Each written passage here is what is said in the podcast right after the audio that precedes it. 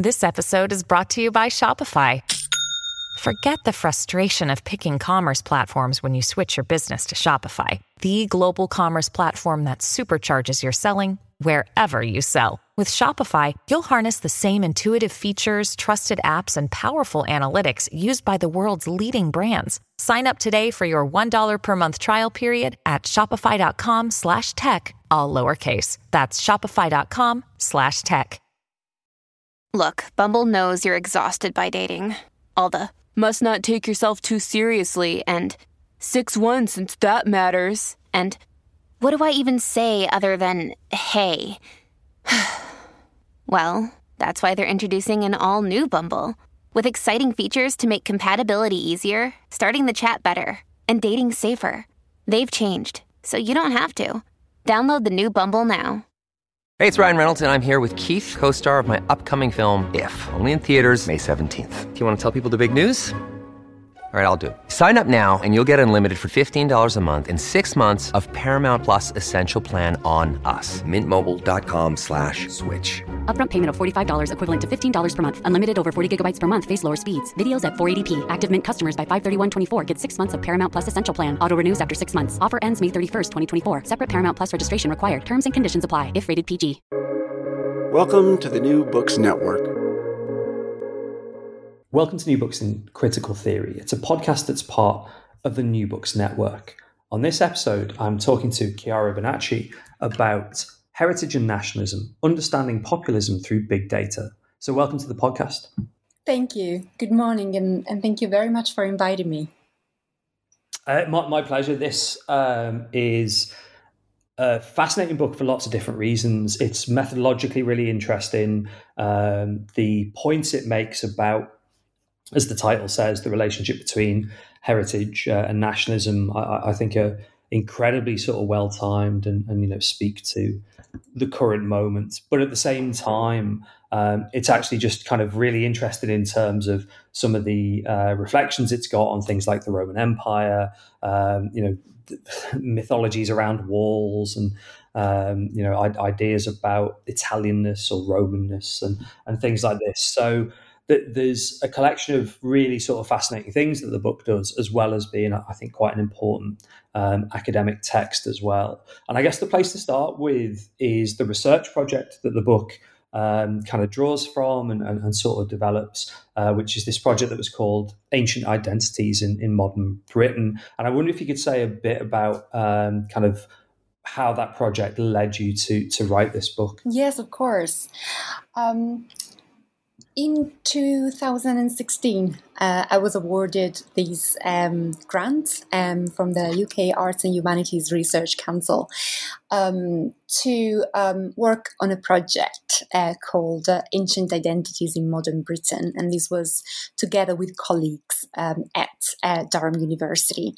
Um, we were very excited uh, about this project. we wanted to really examine how different people in uh, England, Scotland, and Wales um, experience and value uh, the Iron Age and, and Roman past. Um, mm, potentially in different ways through interactions with people, objects, and places from these periods online and, and offline. And of course, um, when um, we started um, the project, uh, Brexit came. And um, and that was a big deal, uh, as, as we all know. Um, and I remember um, starting to work on the project and coming across um, satirical uh, pages on Facebook um, that um, were really talking about Brexit uh, through through references um, to the ancient past. Um, you know, images of Celts um, and texts saying uh, it's time that Britain leaves this Roman Empire, referring to to the European Union. So um, at that point, uh, the idea came to um, develop a strand of this research that was looking uh, specifically at how um, people um, leverage the Iron Age Roman and early medieval past um, to discuss um, political issues uh, in the present, and particularly um, how they use it when they want to support or oppose populist nationalist discourse. I mean, we should probably talk a little bit about those those two terms, really, populism and, and populist nationalism, because because you know they, they really matter in, in, in terms of the core story the book tells, and, and as you mentioned, you know the kind of events that you lived through and, and gave rise really to uh, the things the book is is interested in. So, so what what are we talking about here? What what do these these terms mean, or, or what are the kind of practices associated with these terms? Um, yes, populism and, and, nationalism are two huge uh, concepts that are rivers of literature that um, have been written um, to to discuss uh, what what they are. But um, the book um, re- refers specifically to populist nationalism by um, um drawing on the work of um, the sociologist Brubaker uh, and also um, by drawing on Christian Fuchs's work, particularly a really interesting book that he wrote and published in 2018 called Nationalism 2.0. So, populist nationalism in the book uh, is understood as um, that kind of sentiment and discourse that works to exclude specific groups of people. Um, you could say both horizontally and, and vertically vertically because it creates divisions between us, the people, and them, uh, the elite, uh, but also horizontally. For example, because it excludes outgroups on the basis of things like uh, religion or culture, ethnicity, etc. Um, and um, Fuchs, in particular, says that uh, nationalism um, in the age of networked web infrastructures, in the age of neoliberalism and globalization, is fundamentally populist. Um, it has cultural, economic, and political dimensions. And um, it divides between and creates divisions between in groups and out groups in order to defend um, uh, what he calls um, the idea of um, our country, our economy, and our way of life. You, you sort of hinted at this already, that sense of like, you know, defending our country, our economy, our, our way of life. At first, would seem to be sort of kind of removed from classical civilization and you know kind of discussions of the historiography of of Rome and, and stuff like this. But actually they're really kind of deeply intertwined in both, as you say, the kind of in group and out group dynamics and the kind of the building of a what our you know society is and, and, i wonder if you could kind of sketch out you know you'd mentioned a, a couple of times that um, references to things like rome and the, and the roman empire in, in brexit but what is the sort of relationship between populist nationalism and, and then heritage and, and archaeology um, Yes, so um, as I was saying, um, a lot of um, this populist nationalist discourse um, is characterized by um, demarcations between in groups and out groups, an inside and an outside. And um, an outside that is seen antagonistically. And um, the way in which we often um, experience and frame um, the past uh, in contemporary society um, is also through oppositions. We often oppose one period to the period that came first or to the period that came um, uh, afterwards. And there, these oppositions um, are used to inform um, inside outside demarcations that we find in uh, populist nationalist discourse. So we have um, ideas of us and others that are strongly influenced um, by what we identify as our origins. Um, they can be constructed through um, processes of identification, for example, with either the Romans or the barbarians, um, native Iron Age tribes or, or Germanic people. Um, and uh, whenever one of these collectives is invoked um, mentioned, um, this is done in order to um, refer to specific sets of values that that specific collective uh, symbolizes. Um, and these values uh, can vary uh, very much um, from one person to another. And often they can vary also within the same uh, individual um, conscience.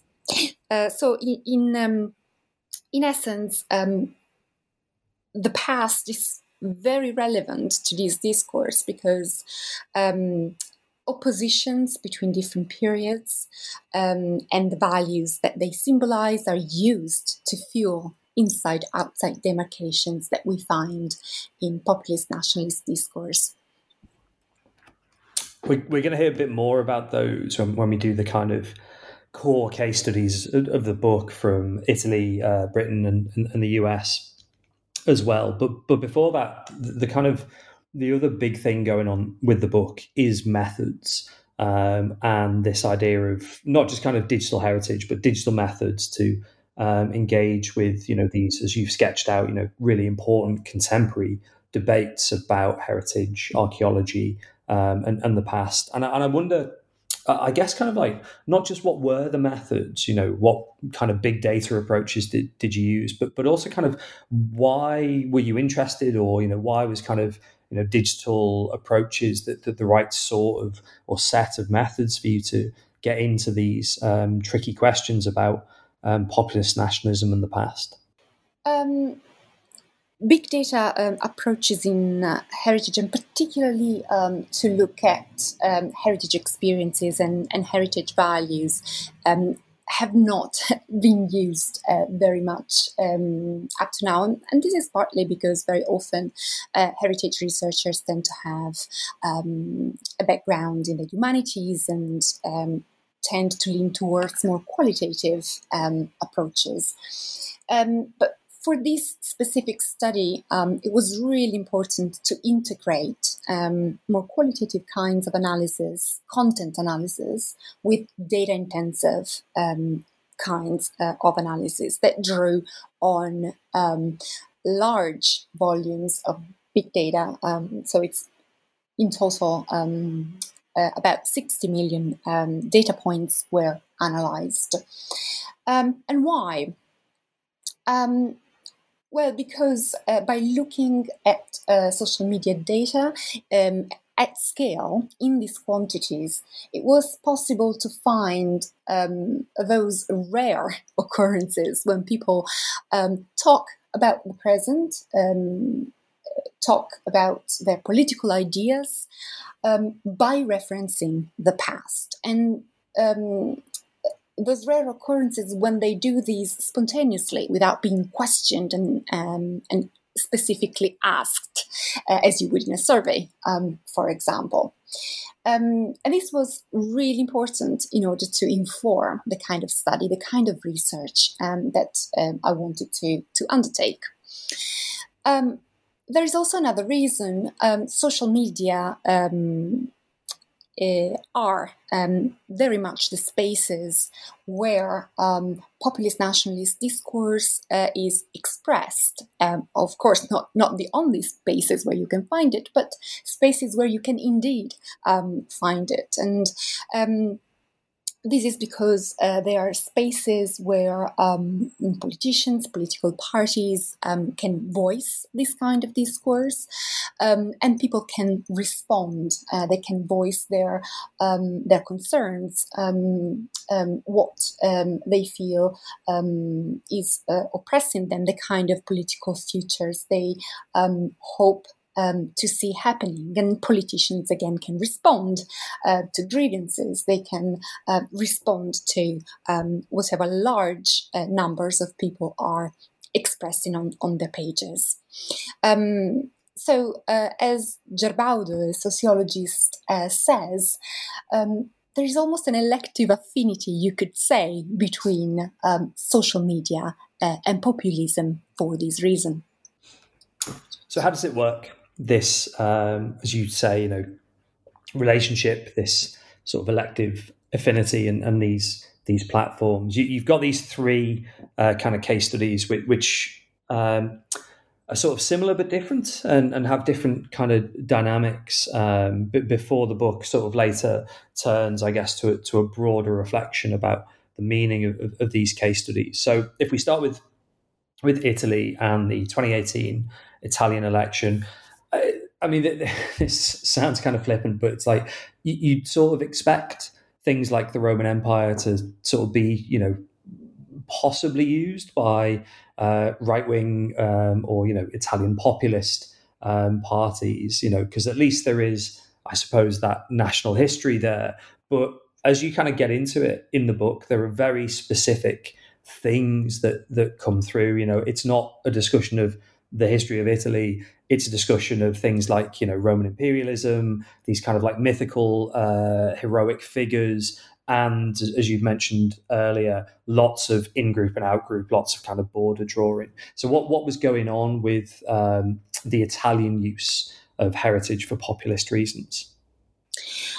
Um, the Italian case study was uh, very interesting because uh, um, what um, came out uh, of the 2018 um, election was effectively uh, a coalition government um, that um, so um, governing together uh, the League, the Northern League, um, and um, the Five Star Movement, um, which were at the time could be could be defined um, as two populists and Eurosceptic uh, parties. Uh, one more uh, techno-populist and post-ideological, um, the Five Star Movement, and the other uh, more strongly uh, conservative, more uh, right-wing, um, the League. Um, so what um, was possible to see um, well first of all i analyzed both um, the ways in which um, iron age and roman the Iron Age, Roman, and early medieval past were leveraged by um, um, these parties and uh, their leading politicians. Uh, and then I looked at how uh, they were leveraged by their base, uh, so by those uh, who were posting on their public Facebook pages. Um, and what I could see is that um, um, in the majority of cases, they were supporting um, the, the, the narratives um, put forward by um, the the two um, parties um, and and leading politicians I mentioned. And uh, what, what what was possible to see is that. Uh, the official Facebook pages of the League and the Five Star Movement um, and the Facebook discourse of their leaders, so uh, Matteo Salvini and Beppe Grillo, uh, made a very thin use uh, of heritage. So uh, they don't really refer to specific uh, aspects um, of um, the Iron Age or the Roman uh, periods. Um, something sh- that should be said is that in 2013, the League ceased to be a party that was advocating for the separation of the north uh, of Italy from um, the south. Um, and um, it was at that point in time that it started to be a nationalist uh, party that wanted to appeal to a national electorate. Um, so, in terms of references to the past, um, in uh, 2013, the League moved from a celebration of Celtic origins um, uh, free Celtic origins to more civilizationalist uh, narratives that linked Christian traditions with broad ideas of um, Italy's cultural and artistic greatness. Um, and differently, um, um the Five Star Movement defined itself as the national heritage. Um, they uh, presented the movement um, and their online platforms as mechanisms to shape um, um the national heritage of, um, of Italy um, and any future legacies. Um, so history was made uh, in the now um, by this techno-populist party, and um, it was written on some sort of historical, um, clinical, uh, sorry, a historical tabula rasa, so a clean slate. Very different is what happens and what we see um, uh, with the uh, people who commented on the official pages connected to the Five Star Movement um, and the League. Um, because um, these people who, as I said, largely supported um, the leaders um, um Salvini and, and, Grillo and their parties um, expressed um, populist nationalist discourse in ways that made much more specific references to uh, pre modern periods. Um, and um, the Roman world um, was generally given uh, a great um, prominence, great importance compared to other periods. Um, featured mainly through references to the Roman Empire. Um, and the Roman Empire was central to the uh, crafting, the molding uh, of four key oppositions. Um, we see one um, between civilization and barbarism, um, one between um, military force and weakness, greatness and decadence, multiculturality and cultural uh, homogeneity. And then these binaries, these oppositions, were used to shape, uh, create, myths of origin, of decline and collapse, and of resistance in a range um, of combinations. Uh, the league space um, primarily leveraged the Roman Empire to stress a vertical division between indigenous and civilized us, um, and immigrant and barbaric others. Whereas, uh, for example, comments uh, from sympathizers um, of the Five Star Movement tended to revolve more um, around a separation between the people and the elite. So, for example, uh, the Roman Empire was called um, to refer to the um, corruption of the current political elite um, that um, would lead to the collapse of Italy in the same way as um, the corruption, in the words of um, the Roman elites, led again in the minds to the fall of the Roman Empire. When you need mealtime inspiration, it's worth shopping Kroger, where you'll find over 30,000 mouthwatering choices that excite your inner foodie. And no matter what tasty choice you make, you'll enjoy our everyday low prices, plus extra ways to save, like digital coupons worth over $600 each week. You can also save up to $1 off per gallon at the pump with fuel points. More savings and more inspiring flavors make shopping Kroger worth it every time. Kroger, fresh for everyone. Fuel restrictions apply. I mean, there's a lot of different strands to, to that analysis and, and the kind of themes, some of which, you know, complements each other, some of which uh, is, is kind of contrasting. And later on in the book, you, you've, you've got slightly different kind of examples for the British and the, the American case studies, but you've also got this continuation of these, you know, some, some uh, contrasts and some uh, kind of complementarities. And, and, I wonder what are the kind of comparisons between how heritage was used in the Brexit referendum, how Trump uh, talked about walls. like the Trump chapter is really remarkable. Um, it's yeah, there's there's a lot of stuff going on with the Trump chapter, but but yeah, how how are they kind of similar and, and how are they different in in terms of uh, the discourses and the reactions on social media as compared to the Italian case study? Yeah, so the three case studies um, all have an underlying theme, which is that of uh, border control and mobility. And this theme characterizes them all. Um, the in the Brexit uh, chapter, I looked at um, uh, the Facebook discourse of uh, leading politicians and parties um, right before and after um, the um, the, the, the Brexit uh, referendum, and then I looked at um, th- about 360 um, public Facebook pages that talked about Brexit, um, that featured Brexit in the title, the description, and how the past was used um, in, in, in those pages.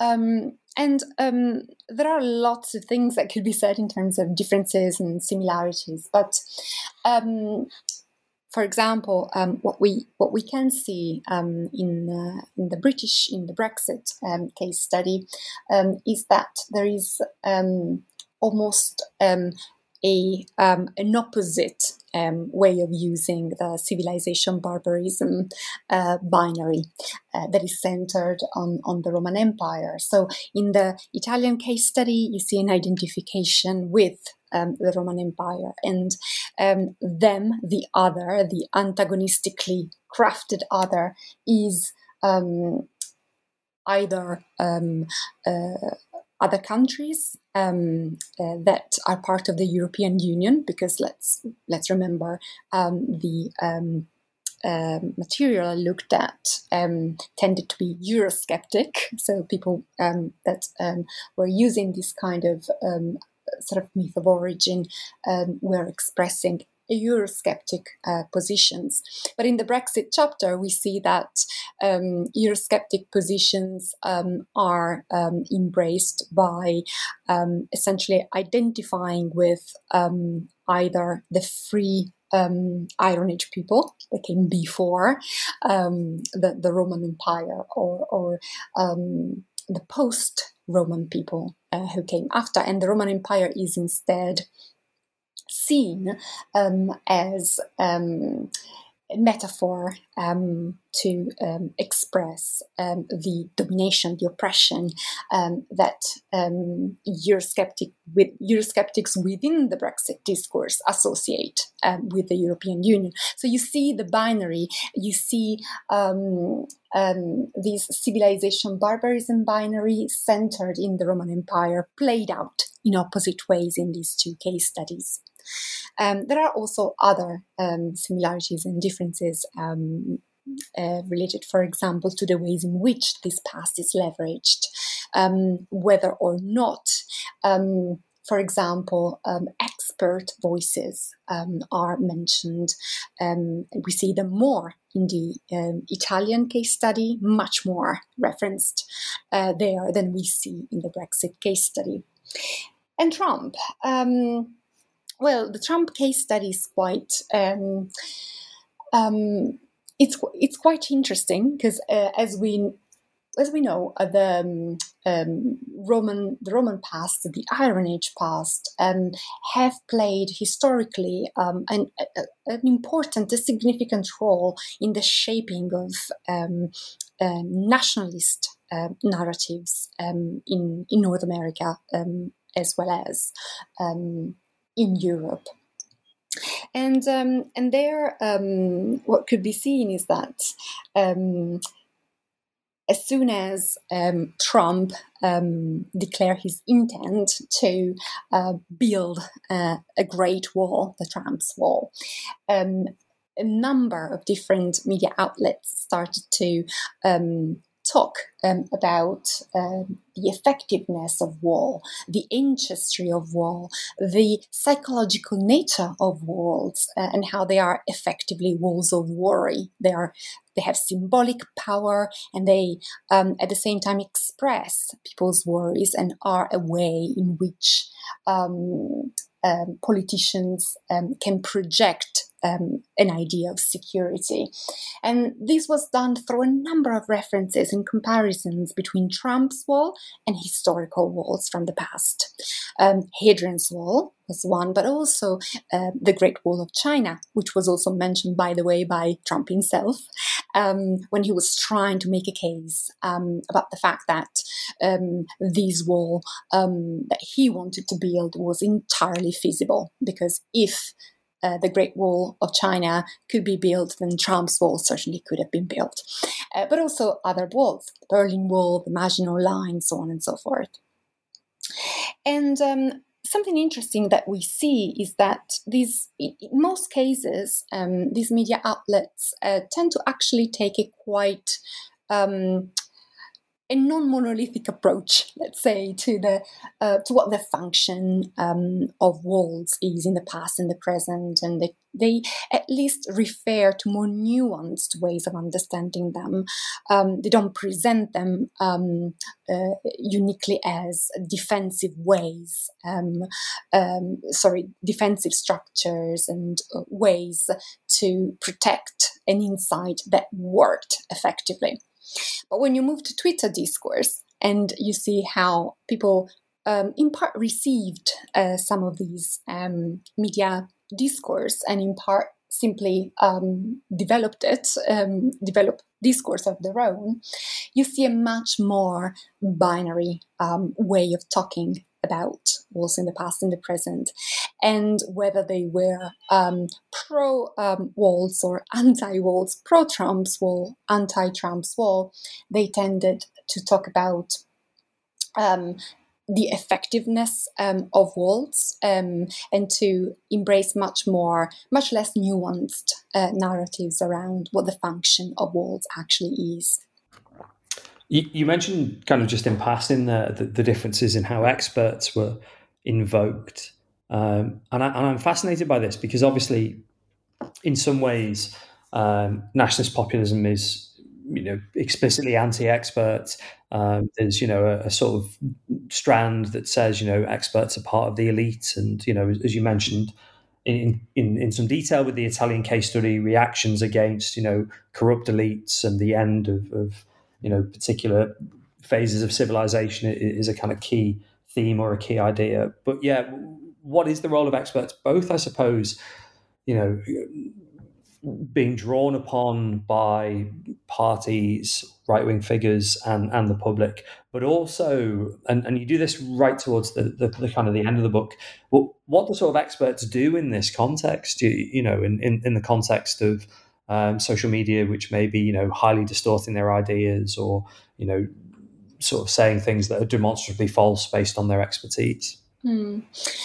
Um, yes, this was very interesting to study uh, so um, I looked at um, the kinds of sources that were mentioned in these social media texts that um, I looked at um, and how they were um, used to legitimize um, discourse about populist nationalist discourse in essence.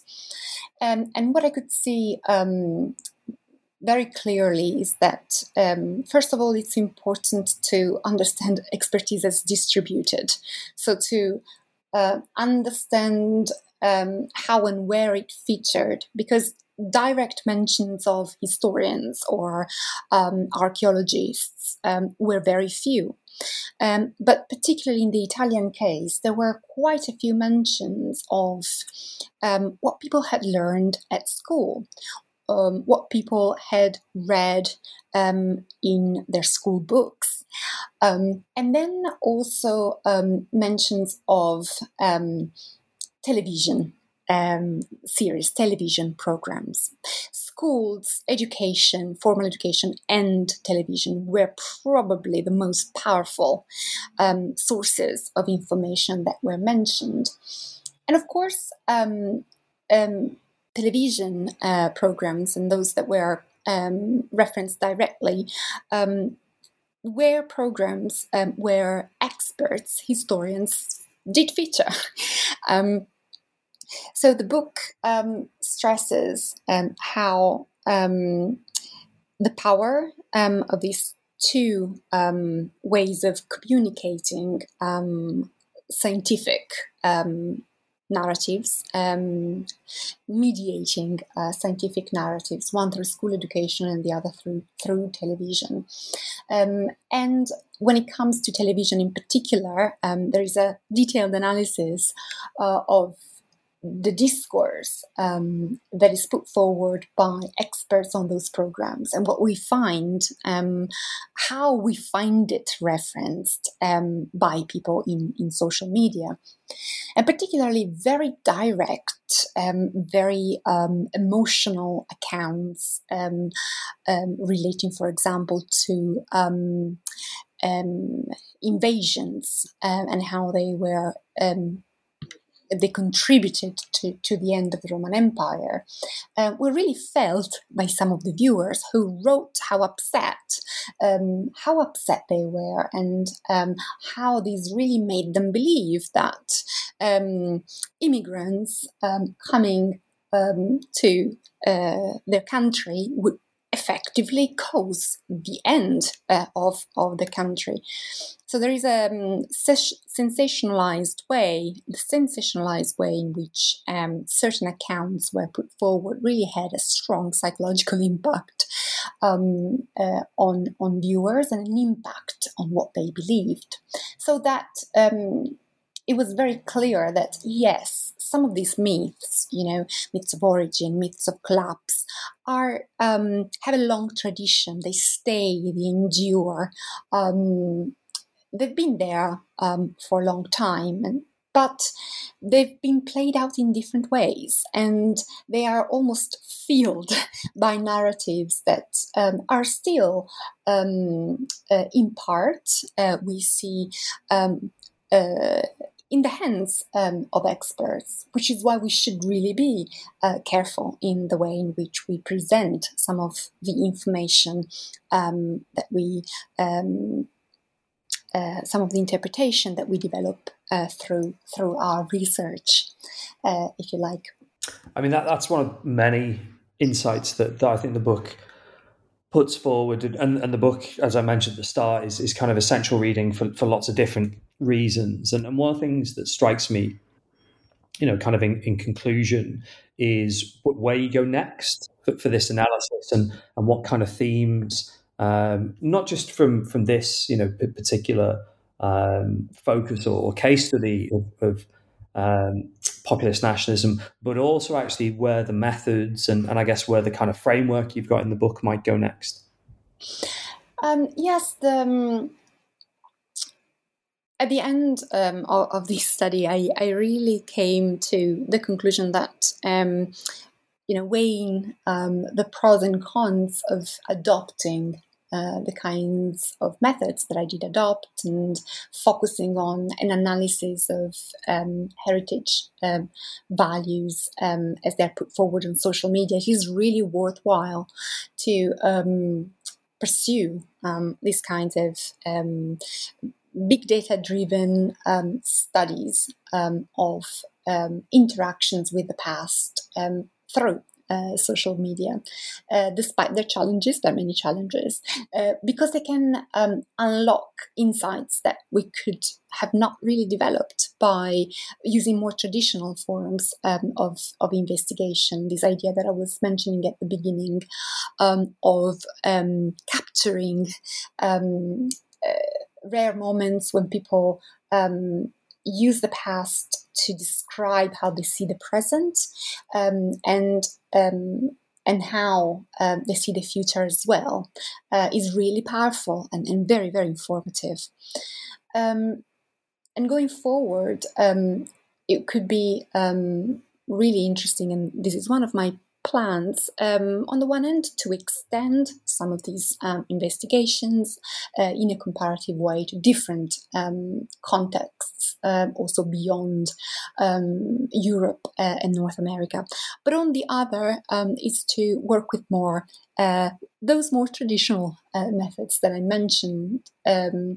Still, primarily quantitatively, in order to, um, for example, understand a little bit better um, how um, distributed expertise impacts on um, people's ideas um, of the past, um, which in turn impact on their ideas of the present and future. It's a bit of a sort of a circle. so these more quantitative, more as I said, traditional studies, survey based, um, could at this stage um, be informative about the relations between, for example, um, the use of different um, media sources and views about the past, the present, the future. And another book? yes, potentially. Um, it's something that I am starting to work on.